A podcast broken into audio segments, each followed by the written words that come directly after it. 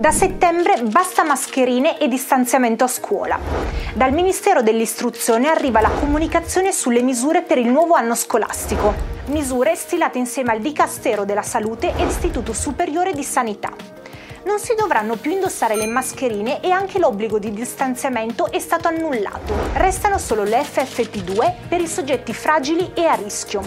Sarà compito degli istituti assicurarsi di sanificare gli ambienti, lasciando anche a disposizione i gel per le mani. Rimarranno a casa solo gli studenti con sintomi da Covid. Con febbre sopra i 37,5 gradi non si può entrare a scuola. Gli alunni positivi non potranno però utilizzare la didattica digitale integrata. Basta quarantena per i contatti dei positivi o per i compagni di classe di uno o più alunni ammalati. Tornano i professori e il personale scolastico non vaccinati. Nel caso in cui la situazione epidemiologica si aggravasse, entrerebbero in campo altre misure, come l'uso della mascherina, il ritorno al distanziamento sociale, gli accorgimenti per evitare assembramenti, soprattutto nei momenti più delicati come l'entrata e l'uscita da scuola, la ricreazione e i cambi dell'ora. Potrebbero subire variazioni anche le gite, le uscite scolastiche e l'uso delle mense sembrerebbe la fine di un periodo che ha sconvolto la vita di migliaia di studenti, tra DAD, nuove regole e distanziamenti. Ma che effetti ha avuto? Secondo i dati Eurostat, l'Italia sarebbe uno dei paesi con il più alto tasso di abbandono scolastico, posizionandosi quarta per questo fenomeno dopo solo Malta, Spagna e Romania. Dal 2019 al 2022 il fenomeno si è accentuato, passando dal 7% a quasi il 10%. Sono presenti inoltre forti disparità territoriali. Le regioni con il più alto tasso di abbandono scolastico sono la Campania, con quasi il 20%, seguita da Calabria e Sardegna, con circa il 18%. Le regioni con il tasso più basso sono invece Friuli e Venezia Giulia, con poco più del 2%, seguito da Veneto e Lombardia.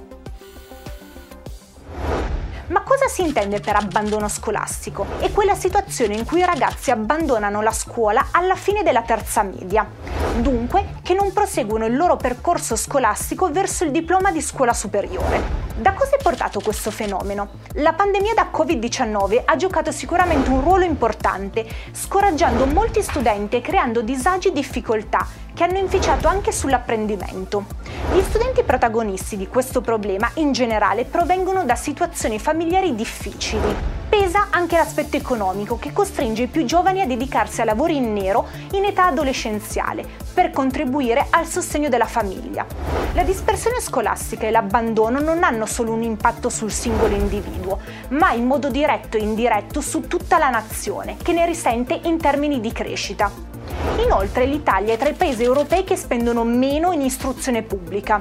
La percentuale di spesa rispetto al PIL è 3,9%. Ai primi tre posti troviamo la Svezia con quasi il 7%, il Belgio con il 6% e a chiudere il podio la Francia con poco più del 5%. Il governo ha preso provvedimenti per contrastare la dispersione scolastica.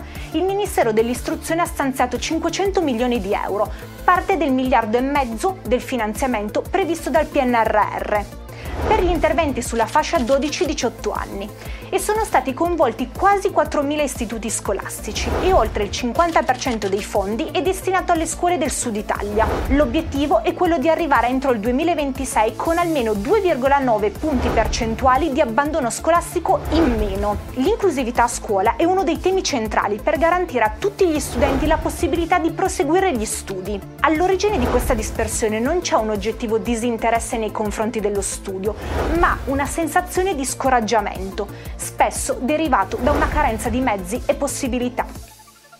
Tieniti aggiornato sulle notizie più importanti dall'Italia e dal mondo con la nostra app e sul nostro sito. Segui i nostri canali social per tanti contenuti esclusivi.